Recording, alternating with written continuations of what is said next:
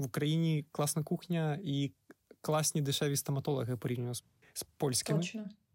Тому можна робити пакети. Тобто, дивишся Львів, е, робиш зуби, робиш аборт.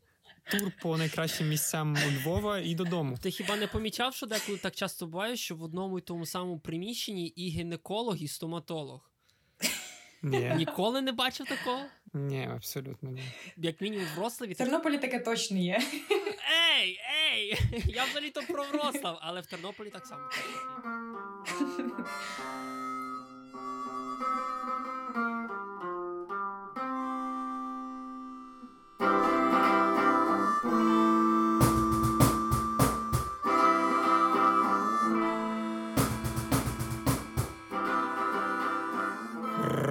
Радіво Патісон.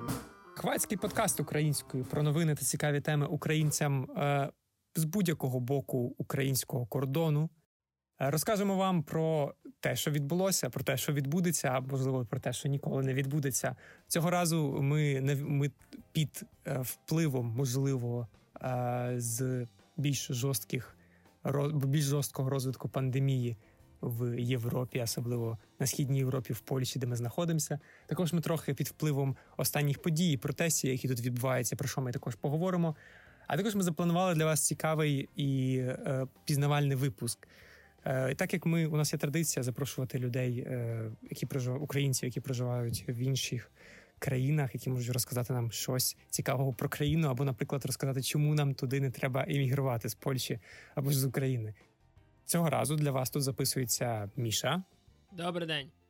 І Андрюша гріша немає, але зате цього разу до нас прийшла у гості Аліна. Привіт.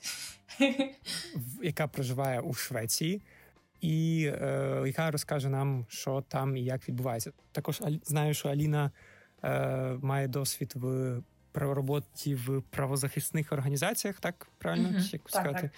І також ми можемо насправді дуже цікаво поговорити про е, права жінок з перспективи того, що відбувається зараз в Польщі, а тобто відміна повна заборона абортів. Я просто прийшов типу, з наших загальних е, дебільних тем на абсолютно серйозні теми. Але я думаю, тобто надію, ти, що ми тобто якось... ти перейшов з всратих новин до всратих новин. Так, да, ну в принципі, до ну тому ми якось так про це поговоримо. Е, Сьогодні ми записуємося. Звідки ми записуємося, Міш? З клініки. З клініки. Якої клініки? З клініки. Е, Стоматологічної. Окей, добре. Добре. Майже майже тебе зловив. І так. що ж, поїхали. Е, Що, що, От Міша, ти не хотів починати, то почни тут. Скажи, що от в ті неспокійні часи все-таки є новини чи немає новин? Бо я пам'ятаю, ми коли починався локдаун весною, то якісь всі такі новини дикі пропали з інфопростору, і ми не знали про що говорити.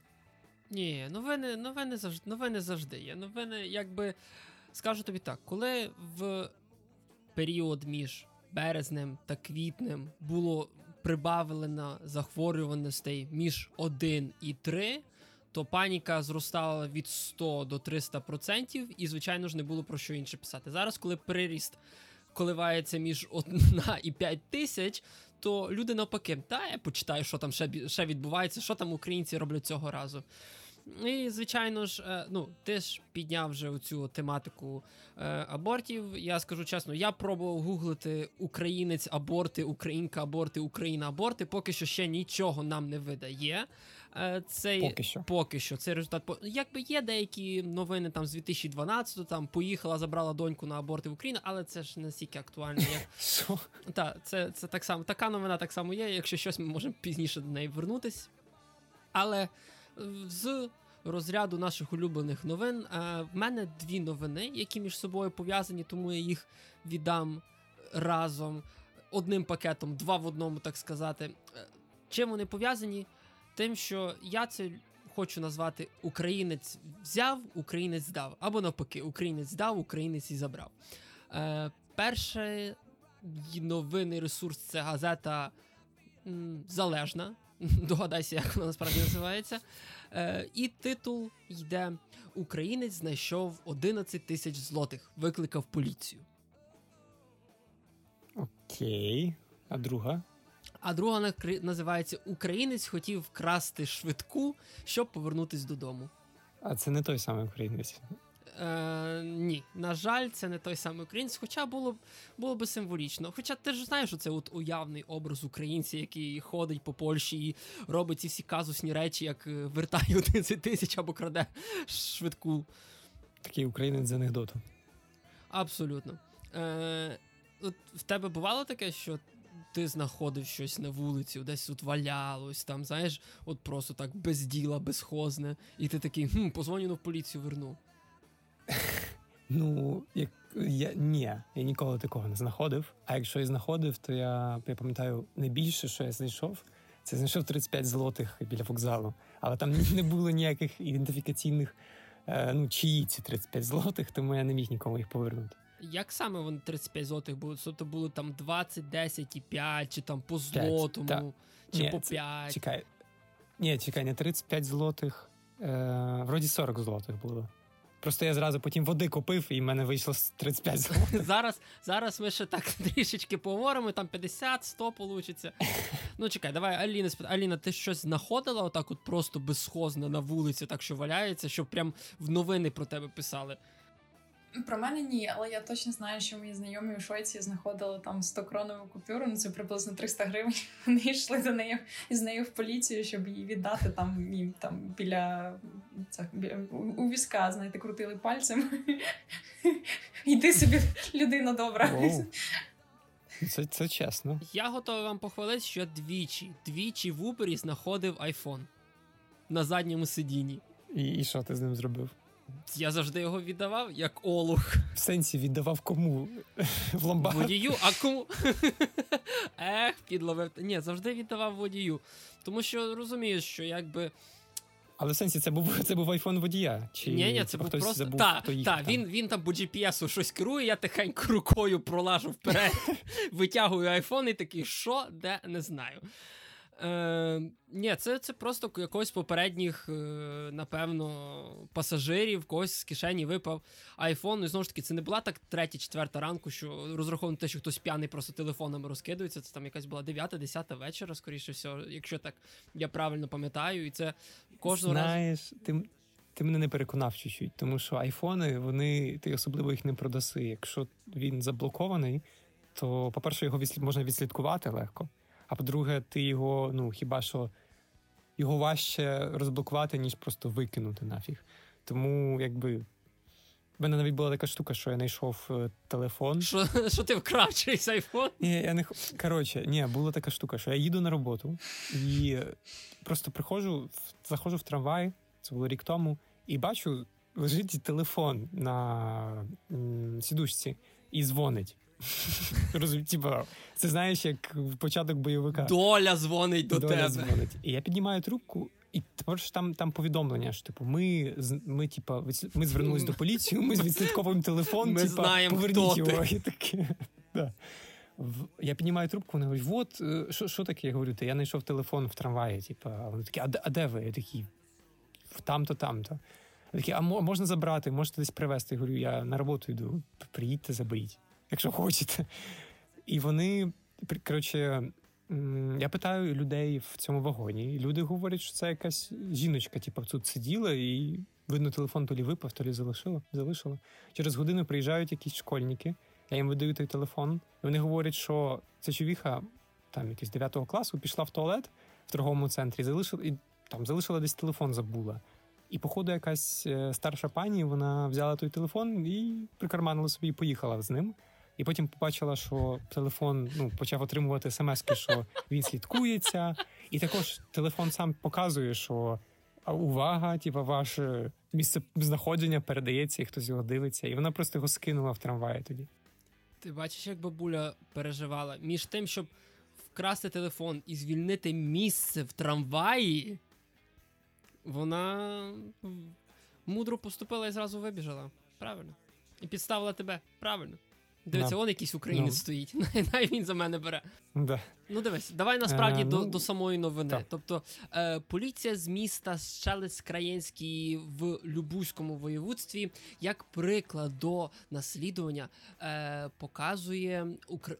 громадянина України, котрий повідомив їх про те, що знайшов на паркінгу біля магазину е, сашетку, як би сказати, кульочок, пакетик з понад 11 тисячами злотих і документами.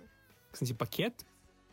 Ну, саш... Чи це був. е, Сашетка. Ну, тобто, я так само собі Сашетка це. портмоне, знаєш, там, або барсеточку знайшов. Стояв собі на картан... сидів собі на картанах і знаєш, дивиться, опа, чік, барсетка, все як має бути. Ну, і він вернув його. Та написано, що коли чол- чоловік знайшов е, і зорієнтувався, що там лежить 11 тисяч злотих і документи, то одразу повідомив керівника магазину і поліцію. І ще того самого вечора вони е, поліція знайшла власника Сашетка. Ну, якби там і гроші, і документи. І чоловік дуже сильно подякував громадянину України. Ось, і Не знаю, не знаю. А там власник не сказав, що там було не 11 тисяч злотих, а 20 тисяч злотих. Дивись, е, написано, що в припадку випадку, коли б е, ця річ не була повернена би власнику, то винуватцю могло би загрожувати до 5 років позбавлення волі. Тобто, якби він його забрав просто для себе. Так, якби українець просто забрав собі 11 тисяч злотих, то йому би це обернулось 5 років. Тобто, це взагалі не благодійно. В сенсі він не зробив е, так, як чесний громадянин, а він по суті Він зробив так, щоб кримінальної відповідальності. Да, уникнув кримінальної. Знаєш, от ти ми так довго говоримо про якісь нецікаві. Друга новина, ти розказував, що чувак вкрав швидку, щоб поїхати додому. Да? Як вона пов'язана між собою? Що до п'яти років тюрми грозить 33-літньому громадянину. України, котрий пробував красти швидку з-під шпиталю в місті Понськ. І ну, я, я просто теж попадав на цю новину, і класна, класна новина. Просто він п'яний був чи як? Він, звичайно ж, чоловік потрапив в шпиталь п'яний. Він мав понад 3 проміли алкоголю в організмі. Е, і е, він стверджував, що його переїхав автомобіль. переїхав. Переїхав. Ну і він тому Ну, та, ну знаєш, переїхав. Ну, по-перше, він був п'яний. Тобто, наскільки там знаєш знати, що там, як там. Поки він чекав на аналізи, е- він втік з будинку, сів до запаркованої швидкої і говорив, що він хоче поїхати додому. Угу. І швидка, люди швидкі його не зрозуміли. Е, чи, чи ні, просто... ні, тобто він же, він же виїхав під шлагбан. Тобто він же А. був під шлагбаном, його просто зупинили. Тобто він не живе, він по суті грає в GTA в- Так. у своєму житті. Так. Тобто в його приїхала машина, його доставили в лікарню, він вийшов з лікарні, вкрав машину і поїхав. Втратив там 5 тисяч доларів і все, побіг далі. Ну тобто, в його ситуації він просто сказав, що якби. Виправдовуючи себе перед поліцією, він сказав, що е, йому було холодно, і він тому сів до швидкої, щоб зігрітися. Так, коли побачив, що там є ключики, то він е, хотів просто вернутися назад, де, де він живе. Просто хотів поїхати додому і все. У Львів На швидкій. на швидкій. М, Ну так. Да. Знаєш, от я, я от хочу проникнутися новиною твоєю, але все-таки не можу. Не можу. Тобто ти Є не- серйозніші теми, які хочеться обговорити. Тобто ти не відчуваєш жалю ні до одного, ні до другого українця, який один уникнув п'яти років тюрми, а другий заробив собі на 5 років тюрми. Ну, я не знаю. І, якщо в мене буде, якщо я буду п'яний на три і кома щось там проміле алкоголю в крові, то я, я не зможу жити, не то що красти е, швидку від під лікарнею. Тому я не знаю, типу, Не забувай, над людиною не варто. забувай, що тебе ще мала переїхати машина спочатку. Да, його ще переїхала машина. Тому я не можу співчувати здоров'ю цієї надлюдини, тому що він посидить в тюрмі ті 5 років, вийде і буде ще жити 100. І буде ще сильніший. Ця тюрма зробить його тільки сильнішим. Ну. Е, чого, чого, ну, бо не знаю, я якось так зібрався вже з вами і хочу поговорити про якісь е, такі, ну, Серйозні голос речі. Наші гості. Так, серйозні речі. Ну, бо, слухайте, в мене є, в мене є звичайна новина. От така. Я просто вам її назву, просто щоб згрузити цю вагу з серця. А, да? Ну, ми, ми не протестуємо. Тобто, я не знаю, Аліна, ти маєш щось проти? Ні. По, пощастило тобі, пощастило тобі, Андрюша. Так, окей, дивіться. Я просто її зачитаю і все. І ми, і ми переходимо далі на серйозні теми.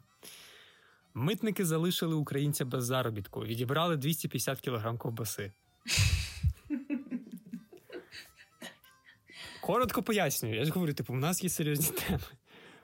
Галицькі митники відібрали у чоловіка зароблені тяжкою працею на польському підприємстві 250 кілограм в'яленої ковбаси, та ще й відправили до суду. Разом з ковбасою. Е, опять же, громадянин. України з Івано-Франківщини е, працював в Польщі, і, видно, у підприємстві, на якому він працював, йшли не дуже найкращі часи, і він отримав винагороду ковбасою. Давай так, приблизно, давай так прицінимось. Тобто, якщо це приблизно ковбаса по. Я не знаю, по 20, я не знаю зараз цін на ковбаси, е, 20-30 злотих за кілограм. Ковбаса. Чи скільки, по скільки зараз ковбаса? Я не знаю. Дивлячись, яка, розумієш? Ну така от в'ялена, сама звичайна якась там. Ну, в нього, в нього, звичайно, в нього така біла, знаєш. А, то у нього ще й біла ковбаса. Тобто він. Тобто він. Ого. Знаєш, така, типа, суха і біла. Ого. Тобто, це не... Тобто це. Я тебе прошу, це не якась ковбаса за два, така й на 50-ку затягне за кілограм. Та, можливо, да. Можливо, Тобто, да. чекайте, тобто приблизно, але допустимо, він купляв не по риночній ціні, а по вуличній ціні, по такій, знаєш, по закупці. Тобто, допустимо, закупка там з виторгом для підприємства в 50%, плюс 23% на податок. Ну, заокруглимо знову ж назад до тих 20. Тобто Ну. він віз 5 тисяч злотих в ковбасі. Ну, і можливо, якщо він був голодний, то він ще більше віз в собі після того, як він тої ковбаси поїв. А напевно, що й всю газету Ем. замотав. Скільки ж газет йому треба було? Ні, вони були замотані скотчем. Е, окей, ну дуже дивно, що він, коротше, він, повертаючись додому на мікроавтобусі, він задекларував особисті речі, старий двигун, а про ковбасу нічого не сказав. Ну, бо це його особиста ковбаса. Я не розумів, в чому проблема. Де от митники лиш би знайти до чого придертися. Ну, може в нього родичів багато. Да. Кожному по пів кілограма ковбаси. От. І, і да, як я обіцяв, просто прочитати його. Ну, як в Польщі реально середньовіччя. Просто видають зарплату ковбасою, забороняють аборти. Е, такі штуки. Е, добре, то як традиційно, як ми обіцяли, ми також даємо слово нашому гостю. І е, щодо новини цікавої про українців, яку, які ти бачила у Швеції, які могла знайти, може, у Швеції шведською мовою. Мгм. Так, е, почну е, лише з того, що я вже сказала. В принципі, так про Дмитра Стружука, здається. Е, це мене здивувало, тому що так, Стужука. тому що я Так. ну, так випадково побачила у себе в стрічці десь на Фейсбуках е, шведською мовою новину про українського фітнес-блогера, який помер від е, е, корони. Насправді я була шокована. І від усього насправді, і від того, що, я- що я побачила новину е, на шведському, навіть місцевому ресурсі локальному про українця. От і якщо чесно, саме ця новина вона змусила мене так якось. ем, Ну, знаєте, повернутися до реальності, бо ми тут уже такі всі розслаблені. Ну, масок якби ніхто не носить, ми і не носили. Пам-пам-пам. Вот, можна сказати, що Швеція всіх заражає просто. Розсадник. Ну. От. Але чекай, бо, бо ця новина, вона якось відгриміла в Україні і, походу, пішла, пішла по світу, да? Я цю новину так само бачив в Польщі. Ну, в Польщі, да. Але де Польща, а де Швеція? Теж правда. Польща зразу. Швеція зразу за Польщею. Через море. Буквально в вудочку кинути. Так. А, а тобі люди про це говорили? Типу там, а, бачив український качок вмер від коронавірусу. Ні, насправді Вау. такого не було. Вау, Андрюша, вау, трошки більше такту. Там добрий день, як справи? А ти бачив, що український? Ми, ми, ми співчуваємо родині загиблого і загиблому. Просто що ця перспектива через те, що він мав дуже великий фоловін. Так скільки там в нього було? Десь мільйон, здається, напевно, більше так. фоловерів, так. Ну, тобто, видно, ну не знаю, всіх це зачепило. Чи з якої з якої це перспективи власне було сказано? Ну, власне, бо ми також часом розглядаємо новини, з якої перспективи це написали. На чому зробили акцент? Все таки? Ну так, треба розуміти, що шведські стандарти журналістики не жовті, е, і тому все було достатньо нейтрально. Але акцент було зроблено на тому, що е, це людина, яка займається спортом щодня. Ну тобто, це фізично здорова, активна людина, це молода людина, йому немає ще навіть 40 років, і те, що він у своєму ж власному блозі поширював інформацію про те, що коронавірусу не існує. А, окей. І і все, вони більше нічого не дописали? Е, Ні. Факт, лише факти. Ли, лише факти. А, Прикольно. Ну, це я, до речі, не знав, е, що в Швеції хороші стандарти, хоча, в принципі, можна очікувати. Але м, скучно, коротше, вам там. Трохи. Читайте, з цими всіма фактами. Міша, можливо, ти туди поїдеш жити. Ти ж так любиш факти. Ну, де де скандали, де інтриги, де розслідування. Де ковбаса? Де, ков, де ковбаса? Ми знаємо, де ковбаса в Львівському суді. Ну, е, але до, до речі, я. Його дружина минула, вона розказує, що в нього був варікоз. Типу, що через це він помер. Тобто вона все одно, бо вони двоє гнули цю тему, що коронавірус це все mm-hmm. несерйозно. І вона після цього він помер, і вона почала говорити, що да, це просто він був хворий на варікоз.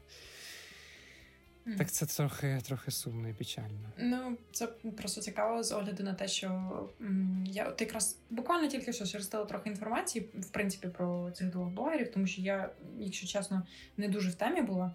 От і виявилося, що колишня дружина Дмитра вона публікувала інформацію про те, що вірус, начебто, запустили 2015 року. Він був штучно створений, і що по пірозику лише старенькі люди, тому там ну це все типу нісенітниця. Ось якось так.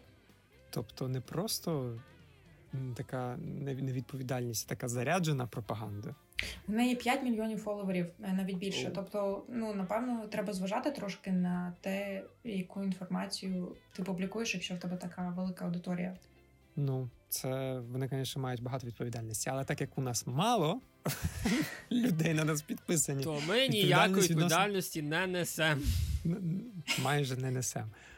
Але е, що цікаво, ну навіть для нашої невеликої, але дуже відданої аудиторії, все-таки хочеться розказати і поговорити про тему, яка е, навертає і розвертає всю Польщу. Я забув, часом. я я забув, я мав передати привіт що? Івану Жукевичу. Привіт, Іван Жукевич. Типу, а при чому тут Іван Жукевич? А, ще так само я мав передати привіт Рафалу Сартарському. Рафал Сартарський, тобі теж привіт. Окей, потім, хто ці всі потім, люди? потім поймеш, потім поймеш, просто впихни це в запис. Впихну запис. Ем, да, коротше, цей випуск, напевно, вийде піз... на тиждень пізніше, може навіть чуть більше, ніж ця вся штука відбувається, але з таким розгоном, як ми бачимо зараз, воно, звісно, так швидко не закінчиться.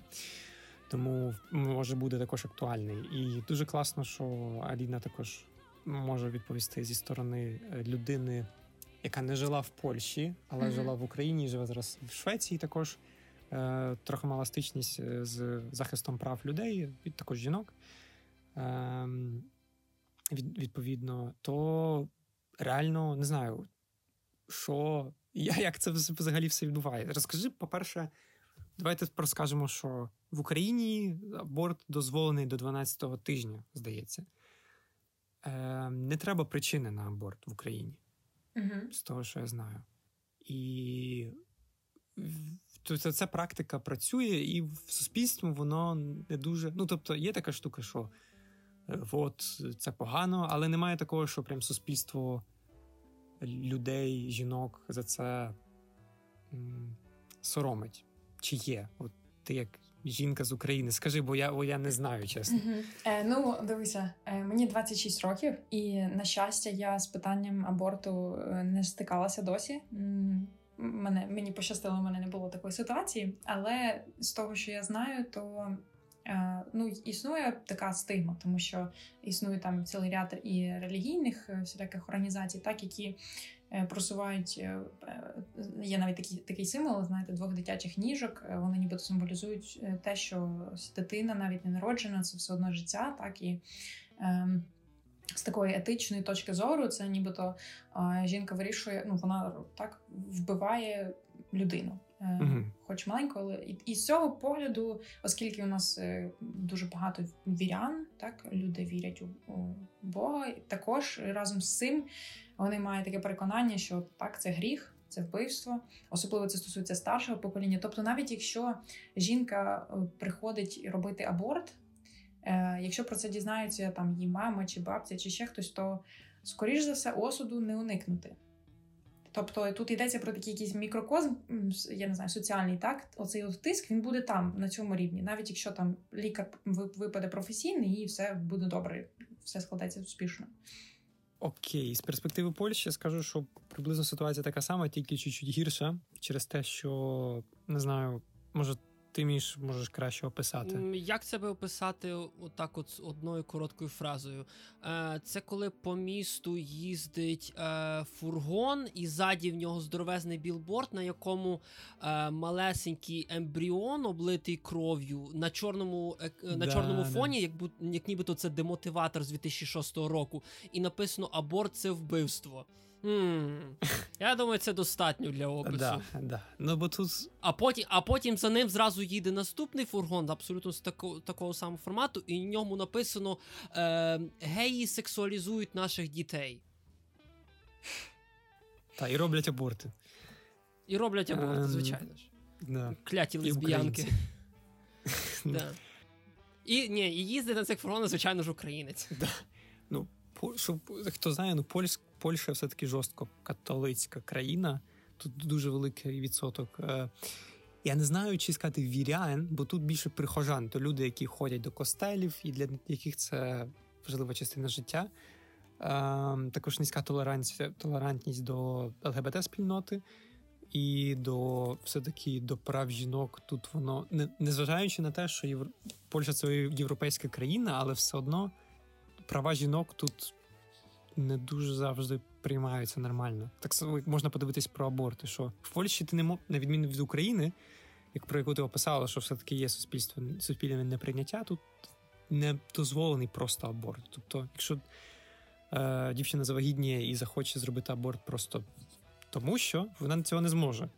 І це було раніше. Щоб єдина була причина, що якщо є вада дитини, розвитку інцест, е, зґвалтування і або е, загроза життю матері.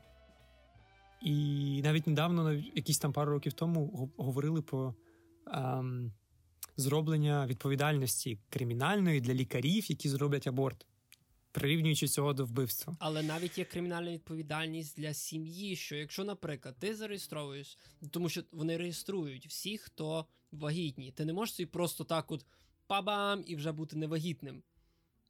Тобто, що так випадково ти кудись поїхав і вже ти невагітний більше. Вони ж реєстрували тебе, що ти вже вагітний. Вагітна, вагітне. Вагітна. Вагітна. Так. Тобто, в цьому все питання так само, що вони відслідковують жінок в їх всіх діях. Ну і навіть якщо ти поїдеш якби в, в Україну зробити аборт, то тебе знайдуть. Тебе знайдуть жорстоко.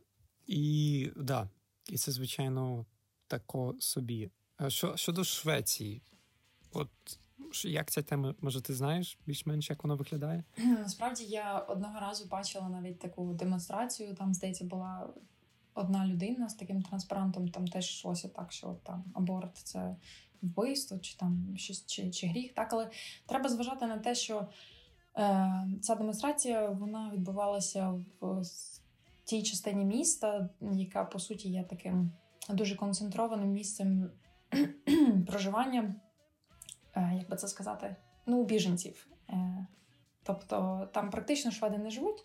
І... Це мусульман в плані? Так. так. Е, ну, Насамперед, це район, в якому там живуть 70 чи більше національностей, навіть трішки. От, І Тобто, то то не зовсім Швеція в такому класичному розумінні слова, так? А те, що я мені відомо, я читаю е, блогерку українську, тобто народом з України з Одеси, е, прізвище Топіліна. Вона е, працює зараз в соціальній, ну так, в соціальній службі з підлітками. Так, от що вона пише щодо цього, що якщо раптом дівчина завагітніє, ніхто навіть і не ну, тобто її ніхто не запитує там з ким, коли ніяких абсолютно. Тобто, ну, всім зрозуміло, що це аборт. Просто аборт ніхто не, не тисне ніяких там. Це абсолютно нормальна процедура. Е, Тому що ну, вона розповідала про якийсь такий притулок для проблемних підлітків. Угу. Тобто підлітки, які, наприклад, не ходять до школи, тому що з якихось причин вони не можуть нормально вчитися чи там соціалізуватись. Так вони живуть в такому окремому е, будинку, я не знаю, як це назвати. Е, І от якщо ну вони там собі живуть, вони можуть зустрічатися, вони можуть ночувати там своїх хлопців, дівчат, тобто все як нормальних дітей, так але от я кажу в цьому контексті е, аборт, ну це якби нормальна. Ну я не знаю, ну це як з розряду там е, зробити щеплення. Ну тобто, то, то, що нормально сприймається як ну окей, прикольно. Я я очікував, що так буде. Я але... би я би не вживав слово прикольно, але добре. Добре, я виріжу. Ні, ні, ні, лише. Справедливо. Е, Ну, бо все-таки мені здається, я не знаю, як ми все-таки Радіо Патісон, ми не експерти, і ми не можемо говорити, як правильно, але все-таки з нашої перспективи, все-таки, коли залишаєш, коли люди мають право вибору і вирішувати щось, що впливає на їхнє здоров'я. Ну, бо це навіть, бо це навіть вже пройшло що йде йдеться про Польщу, це вже пройшло той період, що, наприклад, там жінки, там права жінок і жінки можуть мати право вибіру. Це вже якась трохи знаєте, це якесь змушення. Ну, Насправді це просто ну ну трапляється, я не знаю, там презервативи рвуться, ще якісь там хтось таблетку забув випити. Так стається, так? Але ну, да. е, ну насправді це суспільство здорової людини, коли у тебе є вибір е, заводити дитину тоді, коли ти відчуваєш, е, що ти до цього готовий. А якщо це просто ну так сталося, так? Е, то чого ти маєш маєш нести за це відповідальність? Чого ти не маєш просто можливості скасувати? Ну так сталося. Нічого, це помилка. Ми її якось вирішимо. І можна жити далі тоді. До речі, до речі, в Польщі немає таблеток е, план Б. Вони заборонені. Е, Є. Є. Вони, типу, по як тобі сказати, по посткоїтальні чи щось таке. Ні, чекай, як вони. Ти маєш мати скерування е, цей. Рецепт від лікаря маєш мати. Що значить рецепт від лікаря? В тебе 48 годин на те, щоб її випити. Ось, власне, власне, в цьому і прикол. Типу, що ти маєш піти записатись до лікаря, лікар має тобі виписати цю штуку, а лікаря не хочуть на це про це виписувати. І плюс ти їх, типу, і тоді маєш купити. Тобто в Польщі просто склади ломляться від від таблетки да, план Б, які одні бояться виписувати, інші бояться продавати. Добре, ну, окей. Так. Ну, власне, ну Добре. так воно і працює. Що типу, ніби можна, але нельзя. Наступний раз буду в Україні, закуплюсь парю з сотнями тисяч і завезу з собою на чорний ринок. А, і ну, потім будемо читати такі... в новинах в сраті новини. Українець провозить в Польщу. Та. Таблетки план. Ні, Українець Українець організував е, план по вбивству польських дітей. Вау, я би я би зараз щось ще прокоментував, але це знову Друга світова війна. Кому це треба? Я не хочу. Чекай, чекай, ти ти звідки з Тернополя? Перестань це, казати це всім, що я з Тернополя. Це не Волинь. Правда. Але можна сказати, Волинська різня 2. Так, повернення. Окей, все, знов, знов нас понесло, і це навіть гріші немає. Ти уявляєш собі, був би гріша, якби нас несло. Давай назад до до тематики. Ми щось дуже е, сильно зациклились на абортах. Давай ще чуть-чуть і на Швецію. Швеція. Так. Ні, просто що йдеться, це то, що ти говориш, Алін, це одна сходинка. Типу, це ну, суспільство як суспільство здорової людини, але тут вже інша сходинка. Це коли жінка, типу, завагітніла, наприклад, вона хотіла завагітніти там, ну. Але вона бачить, що дитина є з вадами розвитку, або в неї не знаю, півсерця, або ну якісь такі, або видно вже, що вона розвивається неправильно. І вона не може е, зробити аборт, навіть якщо дитина, якщо лікарі під, ну, говорять, що дитина народиться народиться мертвою. Mm. Тобто, навіть при таких умовах, тобто, якщо вже вона народиться мертвою, чи там дитина буде жити тільки рік, бо в неї не знаю, там якісь жахливі речі, там не знаю. Ну, можна уявити, які там можуть бути жахливі речі, дефекти при народженні, всяке може бути. І навіть при такому, при такій умові е, все одно не можна робити аборт. Бо треба тобто... бо треба молитись. Треба молитись. Так. Так що, так що, власне, це вже ну, здається, просто Польща пройшла той рівень, коли це був особистий вибір е, дівчини. Це вже якийсь, ну, це вже якийсь піздець. Тільки що ти тільки що матюкнувся? Друже, ти тільки що... Да. Ми ми чотири випуска не матюкались. Да, вибач, вибач, я не, не стримався. Е, ну добре, я просто не знаю, можна. Е, я не знаю, що Міша, Аліна, може, вам є щось сказати по цьому, якісь думки або. Ні, я я, я передаю слово мені е, е, мені як е, як білому е, чоловікові в середньому гетеросексуальному білому чоловікові середнього віку дуже мало є що сказати по цьому поводу.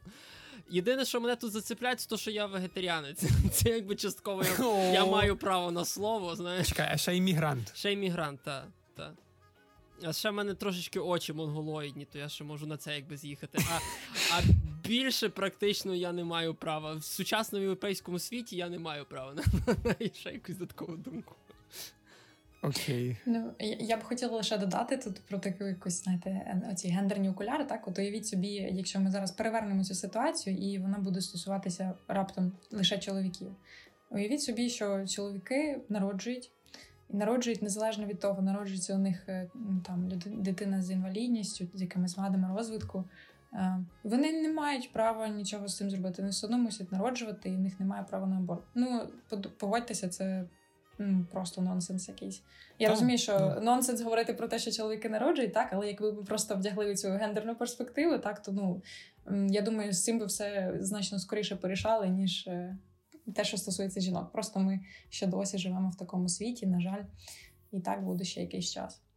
Це як жарт, нагадую жарт, який е, десь там бачив на інстаграмі, здається, у такого стендап-коміка Олега Осипова, що якби чоловіки народжували, то швидкий аборт можна було зробити біля кожної станції метро. Ну, власне.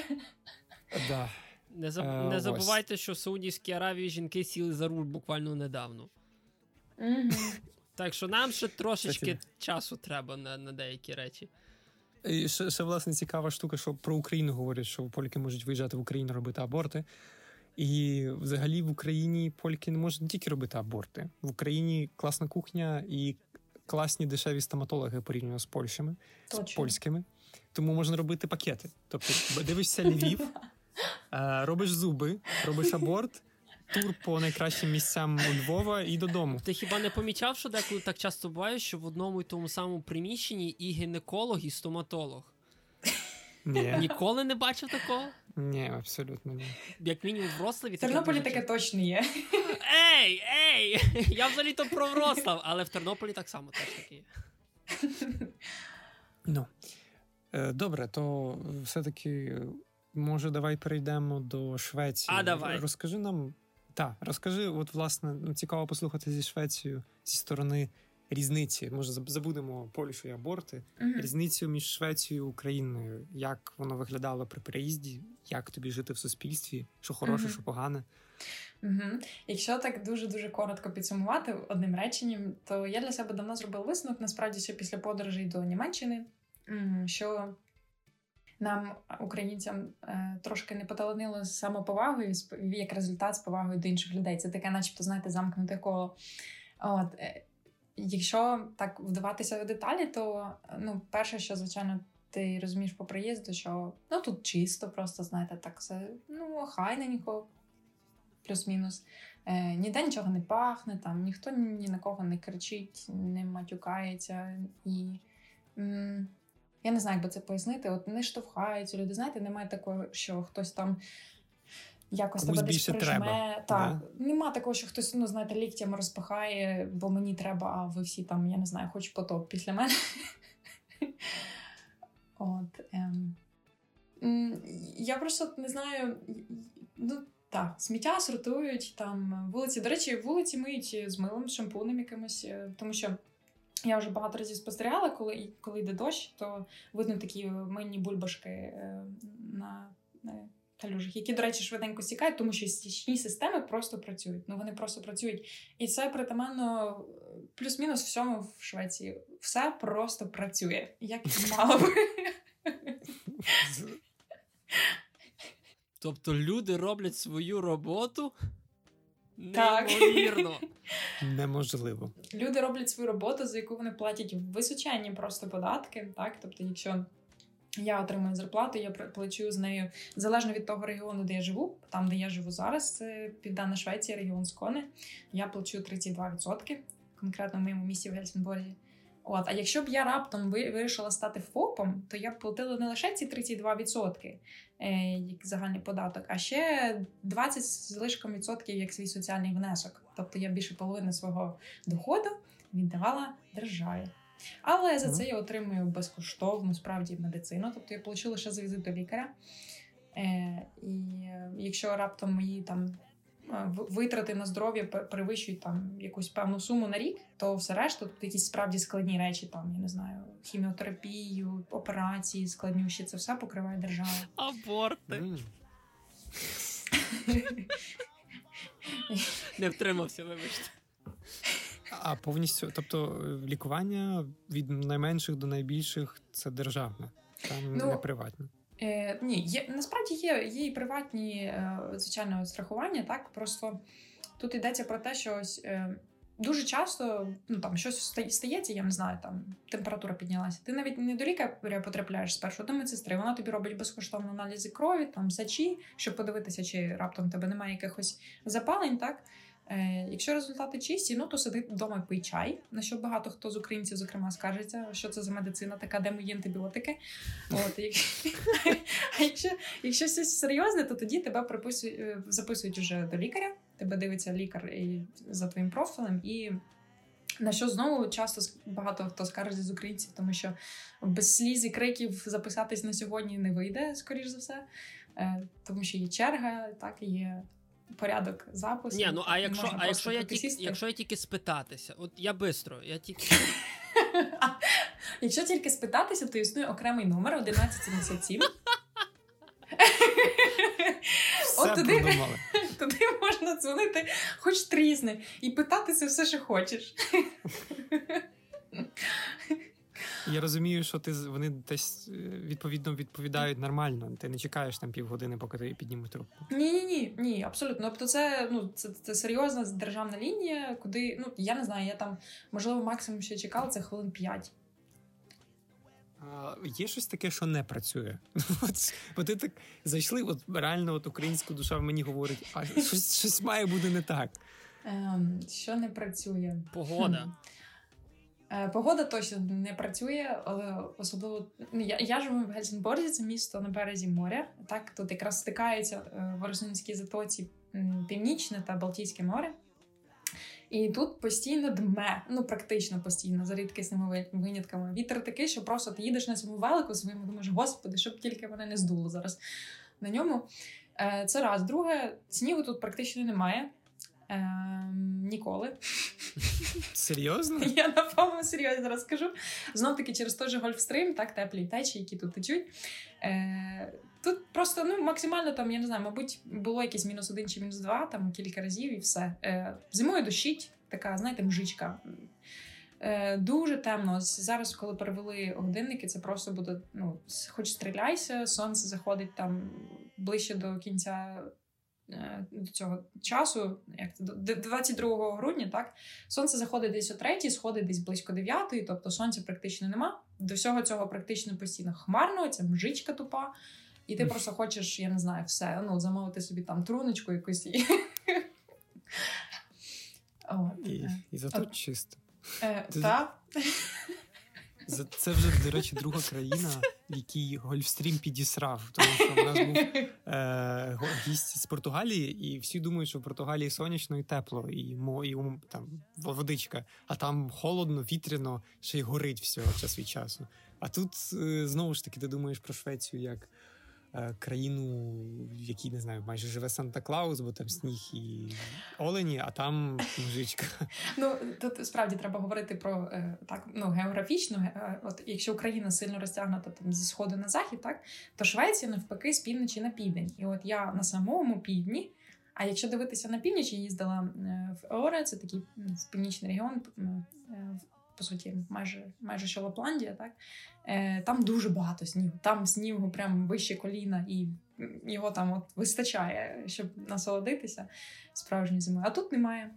Зате тут прекрасне літо. Тут не буває такої, знаєте, спеки, е, що ти просто не знаєш, куди себе подіти. Воно таке достатньо м'яке, дуже багато сонця. Сонце заходить там десь о пів на трохи чи не в пів на одинадцяту в найдовший день. Е, Ого. Так, тут ну тут просто Знаменитий Midsommar. Midsommar, о, Midsommar, це так. І, Так, ну є свої радості. Коли сонце тільки починає виходити, оці перші такі весняні приємні дні, люди реально просто висипаються на вулицю, вони сидять на лавочках, заплющують очі і просто вбирають себе в сонце. Е, Спершу я думала, боже, ну що ну, ну, ну, ну що вони не придумали? Насправді проблем більше немає у них чи що. А тепер я розумію, що м- є в цьому щось. Сама так роблю. Ну да, якщо ці, цілий рік ти сидиш без сонця, то, звісно, да. Ні, ні, не цілий рік, але це це от оця халепа починається ось зараз. Листопад, як правило, листопад-грудень це просто катастрофа. Далі стає легше, ти вже просто звикаєш, якось свої рутини адаптуєш і потрохи вилазиш з цієї сірої е, печерки. Е, ну, блін, а до речі, море. Тут таке, що на ньому можна лежати на пляжі і плавати, чи воно все таки холодне літом? Е, Дивися, це дуже залежить від твоїх е, особистих вподобань. Так е, я купаюсь. Я купаюся, е, температура рідко доходить до 20 градусів плюс. Цього літа було саме так, кілька днів там чи тиждень. Так зазвичай вона коливається там від 16 до 18 градусів. Це холодна вода. Але якщо ти до цього звикаєш, поступово розслабляєшся, то то ти можеш плавати. Просто знаєш, коли ти приїжджаєш з України і ти згадуєш там Азовське чи Чорне море, ці там 26 градусів, то ти думаєш, боже ти мій, як вони взагалі сюди залазять? Це ще вау. Але коли ти бачиш просто перед собою море, ти бачиш шведів, які купаються, і ти розумієш, ну. Окей, спробую, пробуєш раз, пробуєш другий, а потім входиш в задоволення отримуєш. Тобто, можна сказати, людям Якщо ви хочете відпочивати літом з морем, то не їдьте в Португалію, а їдьте в Швецію. Будь ласка, тут справді дуже красиво, вона того варта. Ну, вода просто кришталево чиста, я не знаю. Прозора, видно все. Все щось хороше, добре. А скажи, от як з міграцією туди, наприклад, от як українці туди приїжджають, чим вони стикаються? Чи це важко? Чи взагалі варто туди їхати? Я досі пам'ятаю одну історію, коли я їздила продовжувати свій перміт, свою посвідку на проживання чи дозвіл на проживання. Е, я стояла в Мальмі, це теж велике таке місто тут в південному регіоні е, в міграційній службі. І там получити чоловік. Ну я так розумію, він з Франківська. Е, він ніякої. Тобто, ну, напевно, це була сезонна робота, пов'язана там зі збиранням ягід, наприклад, чи щось таке. От і я не знаю, як вони там всі. Він там був не один, чи були якісь ну, двоє чи троє жінок. Вони не знали ніякої мови, окрім української. І це так смішно, коли у них офіцери, ці ну, працівники міграційної служби щось запитують там вже англійською, намагаються що небудь там жестами. А вони українською так, так, так. Якщо я буду говорити повільніше і голосніше, то може він мене зрозуміє. Я я чесно думала, може підійду, допоможу. Ну блін, так соромно стало, чесно. Я так, знаєте, прикривалася просто. Типу, я не українка, ні, я нічим не тут не можу Я, я, я, я, Щоб тобі може краще почулося, я тобі чесно скажу, коли тут в Польщі в Убері я їду, і я зразу знаю, що водій українець, а деколи просто вдягаю наушники і роблю вигляд, що я поляк, бо мені просто не хочеться ні з ким говорити зараз про те, хто звідки, хто де скільки і хто чекає, скільки вже часу документи. А якщо серйозно, коли йдеться про міграцію, то насправді це не так легко. Так є звичайно сезонні роботи, на які шведам вигідніше наймати е, іноземців. То коли йдеться про якесь серйозне працевлаштування, е, тобто міграцію, в принципі, так е, ти це або дозвіл на роботу, або у тебе є ти навчаєшся в університеті. Е, якщо йдеться конкретно про, про Україну, українці мають платити за навчання в Швеції. Навчання в Швеції коштує дорого. Один рік навчання коштує в середньому 100 тисяч крон. Е, 300 тисяч гривень? Приблизно. Mm. Щоб щоб я не збрехала. Тобто за два роки навчання я так порахувала собі, це тобто було близько 600 тисяч гривень. Так. Е, І тобто можна отримати стипендію, так як зробила я свого часу, яка щось там покриває чи чогось не покриває. Так, ну це кожен собі по своєму. Тобто або навчання, або робота. Е, навіть якщо в тебе тут є робота, наприклад, перевести сюди сюди своїх родичів, там я не знаю, маму, тата, брата, свата, все це дуже важко. Якщо тільки ви не подружня пара, або ви не хлопець і дівчина, які проживали разом. Якщо ви можете довести, що ви проживали разом продовж якогось часу, так як у мене склалося з моїм колишнім хлопцем, е, українцем, ми переїхали разом. Він був е, співзаємником.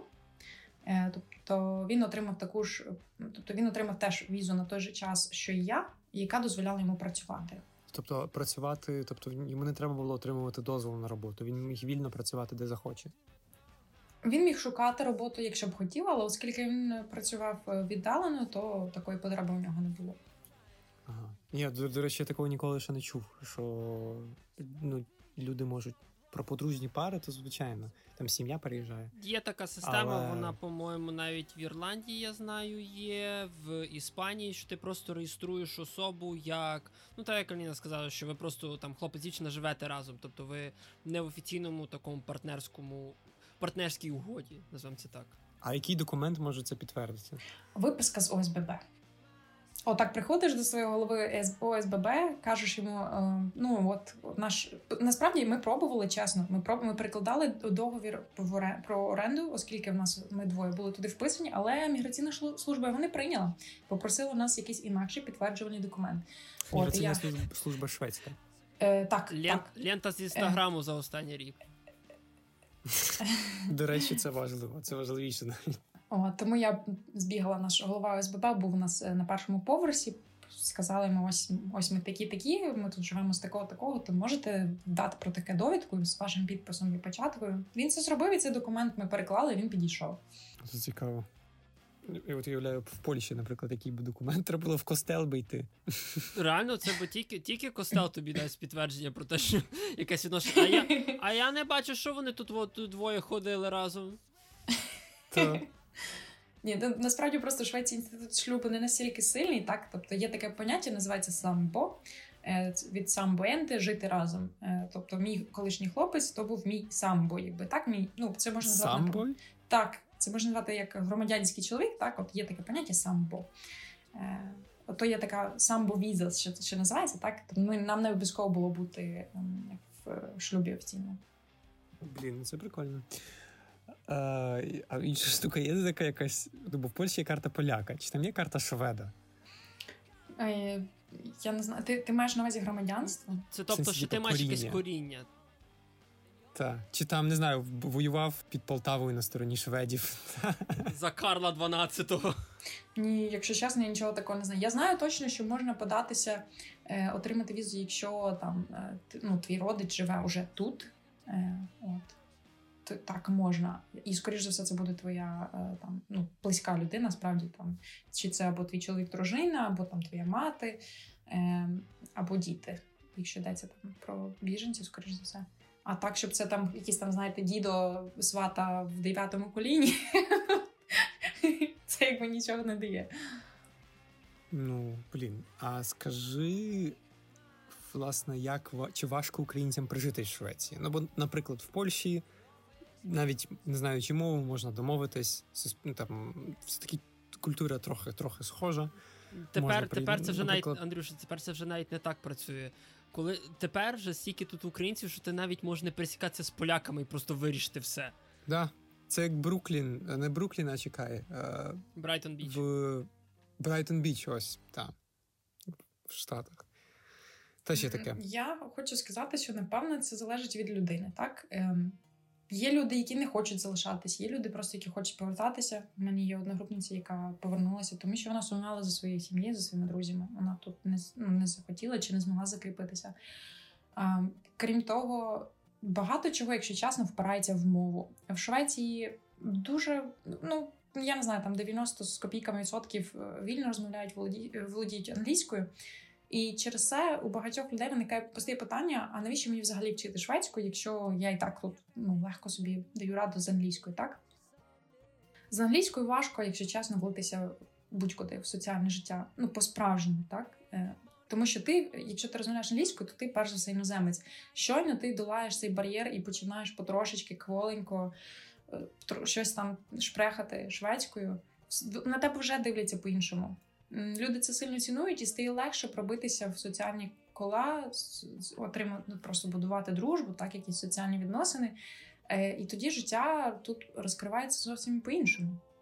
Тут є таке навіть е, побутує поняття, е, я про це десь там начиталася, так і начулася, що є ось вже такі сформовані групи друзів, так вони невеликі зазвичай, але вони дуже стабільні. Тобто, це е, щось таке, що триває роками. Ти там з цими людьми кожен тиждень там чи кілька разів на тиждень здибаєшся, ви там щось робите разом. так? У вас своя там банда, грубо кажучи. І коли люди розуміють, що ти сюди приїжджаєш там на рік чи два, ну навіщо їм тратити на тебе свій час? А от коли ти робиш вже це зусилля, так ти вже починаєш вкладатися в мову, наприклад, ну бо це нелегкий процес вивчити мову. Тоді вони починають розуміти, що о, а окей, тоді ну ти там серйозно націлений, так ну ти тут хочеш залишитись, е, то ну тоді ми бачимо тебе вже по-іншому. Ну, прагматичненько. А взагалі, як ти бачиш, чи люди змінюються, чи українці змінюються, коли. Ну, от, наприклад, знову ж таки, з тою самою Португалією, що чули, що там португали можуть бути невідповідальні, то українці прихоп... ну, приїжджають і швидко звикають до невідповідальності. А про шведів ти говориш, що все працює, все відповідально. І, можливо, також люди з того, що я чув, що вони такі трохи відсторонені і дають, ну, самі хочуть мати вільний простір особистий, і людям також дають мати багато особистого простору. Чи українці до цього швидко звикають, чи ні? От як це воно виглядає? Я напевно про себе скажу, що мені значно комфортніше з таким, я не знаю, з такими умовами життя, з такою якоюсь трошки відстороненістю. Напевно, мені вже давно було щось шведське ще до переїзду. Так мені мене бісило там, коли мене якісь тіточки щось запитували. Е, Хтось у мене там пальцем тикав, чи там сідав біля мене близько в маршрутці. Ну, такі речі в мене просто тригерили завжди. І тут такого справді немає. Е, в автобусах, як правило, ніхто не розмовляє по телефону. Е, не вирішують своїх особистих справ. Так ну це це теж про особистий простір. Просто це це дуже помітно, е, особливо на початку, коли особливо коли повертаєшся назад в Україну. Так те, що люди холодні, то вони холодні до пори до часу, поки ну у вас справді нічого не пов'язує. Ну це прагматично. Навіщо людям витрачати там якось час, свою енергію, щось там цікавитися, якщо ну ви ніхто одне одному по суті, так. Але якщо це ваш друг, то ну ця людина вас буде підтримувати. Вона просто знаєте, е, has your back, Типу, це, mm-hmm. це, це, це, це буде щось таке дуже. Я не знаю, як це навіть писати. Це дуже цінно мати таких друзів, справді, коли це не просто там, знаєте, в кафе піти, посидіти там. В моєму середовищі з українців це, як правило, стипендіати або стипендіатки, е, ті, хто тут, або це люди, які е, знають багатьох інших людей, тобто такі якісь чи підприємці, чи я не знаю, стартапери. Знаєте, умовно кажучи, такі дуже соціальні активні люди, яких просто неможливо не знати. Е, тут є як мінімум один такий українець, е, якого я знаю. І всі ці люди вони дуже позитивні, цілеспрямовані. Мені важко сказати, що їм що вони якось там дезадаптовані чи щось таке. По собі єдине, що можу сказати, що я стала значно більш організованою. Наскільки я була організованою досі, зараз я користуюся Google календарем, тому що якщо щось у мене не там, то воно просто я його десь там забуваю. Так у мене е, так, є списки, є там якісь справи туди-сюди. Крім того, просто вдома у мене ну от плюс-мінус як в Ікеї. Е, Мій колишній хлопець з цього трохи сміявся, що я хочу, щоб було як в Ікеї. Е, мені справді хочеться, щоб було чисто і затишно, отак як на картинках. І так я й живу, тому що мені так комфортно. В Україні такого ніколи не було.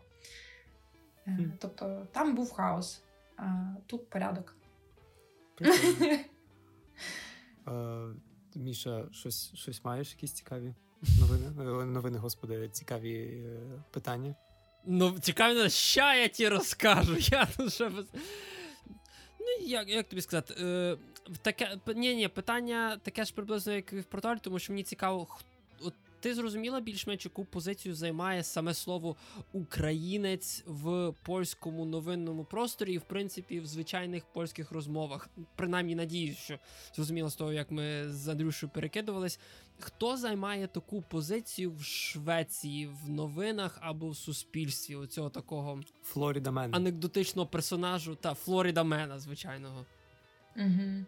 Ну. М- я думаю, що тут знаєте, дуже часто от в новинах, до речі, хоч про стандарти я згадала, що вони високі, так але іноді все-таки проскакують там, що якщо якийсь злочин було скоєно, наприклад, чоловіком, якщо цей чоловік був біженцем, про це обов'язково вкажуть.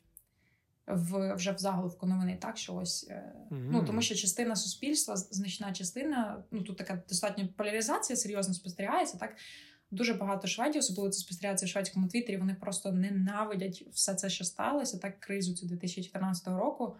Ем, я чула, що навіть ну приблизно кожен четвертий е, в Швеції або знає, або вільно, е, або розуміє е, арабську. Mm. Це до того, що Оце, напевно, такий буде цап відбувало. Так, тобто, якщо щось там не працює, я не знаю, не вистачає бюджетних грошей, чи там на щось зменшуються видатки, то ну воно десь так знаєте, воно буде десь там звучати, що це біженці. Знаєте, це це все біженці, це через них. Тобто, в нас там щось там погано, значить це вони. Чи шампунь не піниться?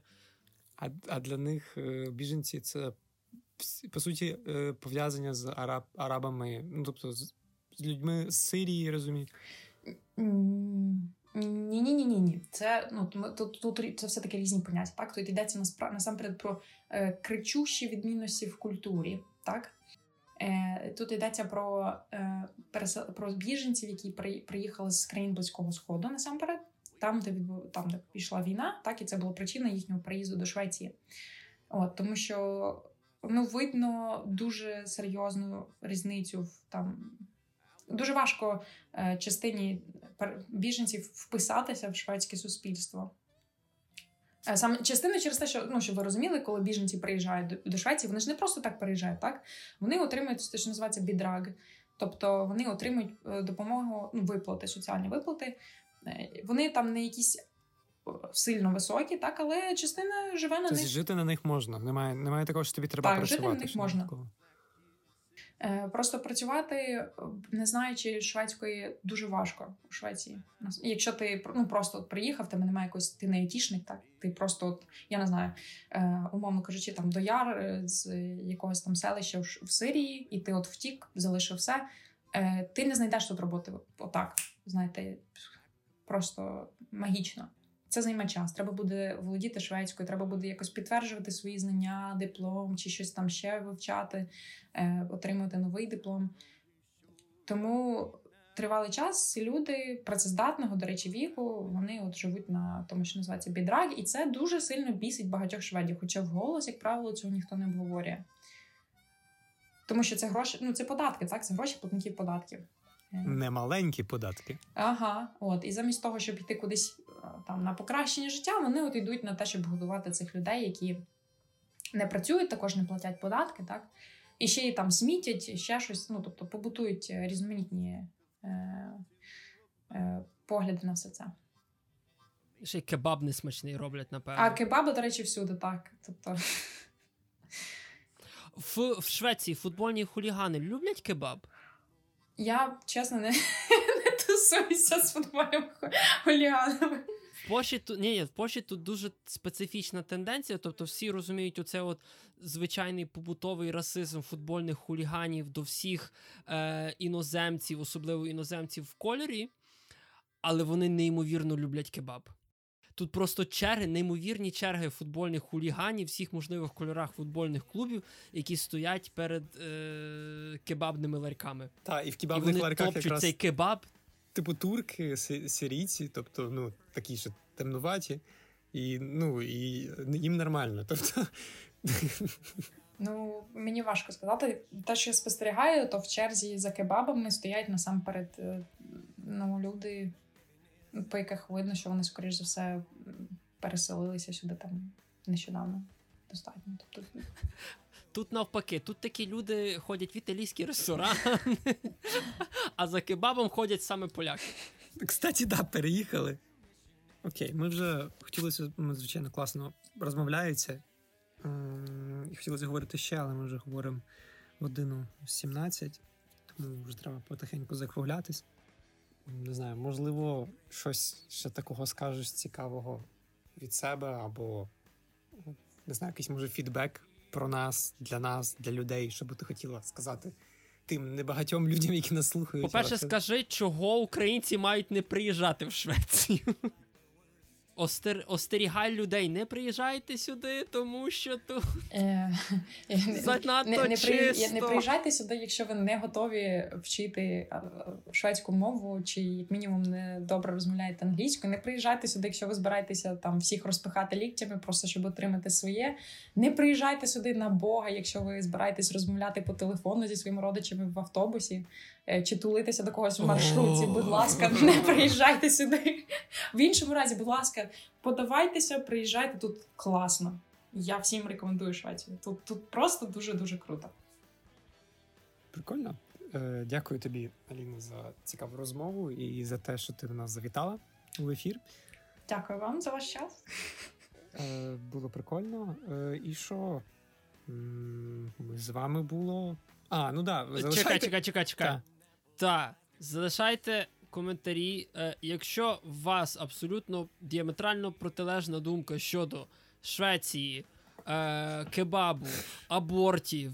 Е, пишіть нам. Якщо ви з нами погоджуєтеся, так само напишіть нам. Пишіть нам на Facebook, на Twitter, на Instagram, на е, нашу почту radiopatissonsobaka.gmail.com. Пишіть на стовпах, пишіть на підлозі. Якщо ви в Швеції, обов'язково пишіть, вони все рівно це помиють шампунем. Е, да, Якщо якщо вам платять на роботі ковбасними сировими виробами, йогуртами, будь-чим пишіть нам теж. І було з вами прикольно. З вами був Міша. І Андрюша, і наш спеціальний гість Аліна. І ми всі і раз. що, скажемо до побачення. До побачення. До побачення. І з вами був Радіо Патісон. Та-да-да-да-да-да-да-да-да. Радіо Патісон. Bye.